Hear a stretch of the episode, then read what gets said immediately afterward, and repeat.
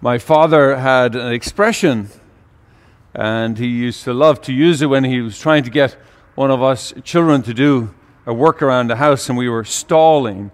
He said, the, tall, the grass, when it's taller, is harder to cut.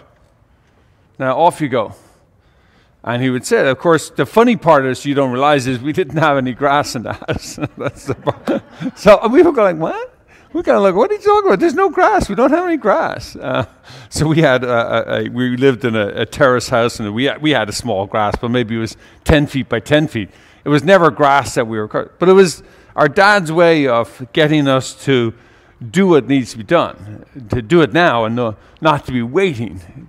I don't know. It's been a long time uh, since I have cut grass. We used to use those old mowers, the, the push ones, the, the real work ones, right?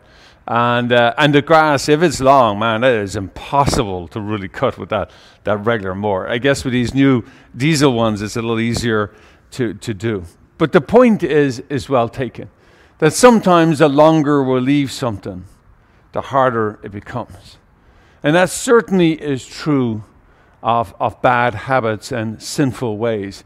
And that's why the, the church gives us these uh, reminder every year of this 40 days to once again turn our hearts back to God, or as the scripture says today, to rend our hearts, to, to lay open our hearts back to God and to be renewed. Um, so the question is, how do we do that? I mean, it seems like uh, the, the second reading today, uh, it's a beautiful uh, reading that says, um, Now is the time, now is the time to, to celebrate our salvation. Now is it no, no better time than now would be a better translation for that, right? No better time than now.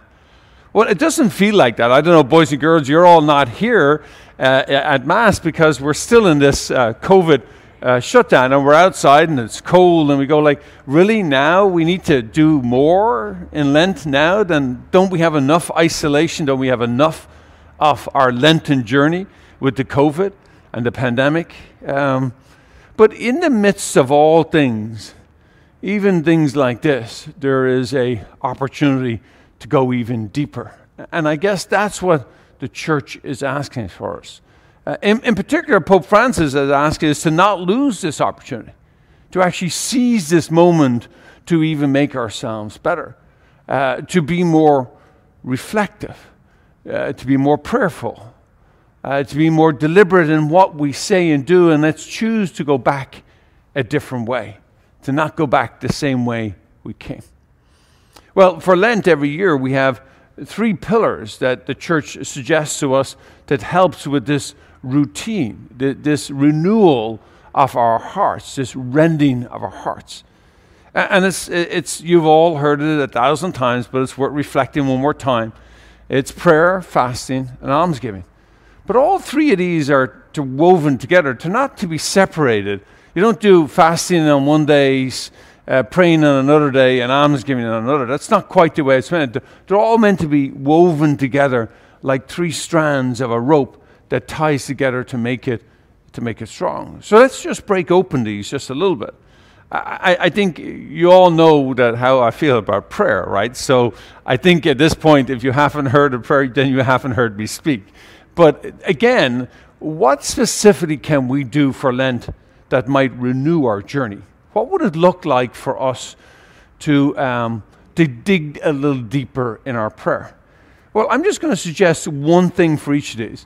And the one thing is that, especially boys and girls, if we could say that for the, the whole of Lent, every single day, we are going to be, uh, we're going to say a prayer of gratitude for one thing in that day should look for every single day some one thing that we believe is a blessing from God this day. It, might be a person that's in our life that, that says or do something. It might be a simple joy of our child playing, or it might be simply a, a cup of coffee that your spouse makes for you every single day, and this day you're grateful for it. So, one thing that we are grateful for, and we, clo- we make sure that we never let a day go by without that one thing that we're grateful for. The second thing is, is fasting. I, I, know that many um, traditions we've, we've been, we give up like candy or we give up alcohol or we give up this or give up that. And, and those are all wonderful things. But I'm wondering if, if this Lent that we might um, give up something that is, um, well, not helpful in our life. And that, that might be alcohol, or might be candy, it might be carbs, or whatever. You might choose that, that's fine. But it also might be that we, we talk about somebody. We, talk, we, we get the first thing we do when we meet someone, oh, did you hear such and such? That, that we give that up. That for Lent, we're not going to talk about somebody else. Or that we give up like a negative thought. So we tend to go to that one negative thing that's not gone right in our conversation, in our marriage, in our family. Or, or that we, we, we complain. The first thing out of our mouth is, is, is something's wrong with the world, something's wrong with my family, something's wrong with school, something's wrong with my teacher, something's wrong with me. What if we just give that up for Lent? That we, we, we choose to be uh, full of life and full of, of joy for Lent. And then the last one is, is what can we do in almsgiving? It's, it's hard in these uh, times that um, we can't reach out the same way uh, we have done before. I, I, think we're in a path of uh, the jet line today. Like you can't hear anything back there, can you? Sorry. Um, they just keep on coming. I love it. Anyway, um, the one thing, what can we do? Well, here's one thing I, we, I suggest we could do.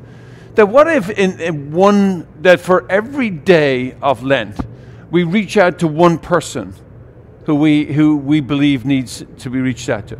That could be a text, that could be a phone call, or that can be even better still right now, a handwritten note. And that for each day of Lent, we choose to do each one of these things. Say a prayer of gratitude, to give up something that is a bad habit or something that's sinful in our life, and to do something for somebody else. I do believe that if we do these three, if we do one of each of these, that our, our hearts will be rendered. We will be renewed. And our journey of Lent will be a joyful one, one that is full of life, one that brings us back to Christ again. So today we do say that uh, now is the time. Now is the time to celebrate our salvation. Now is an acceptable time to offer a sacrifice to the Lord.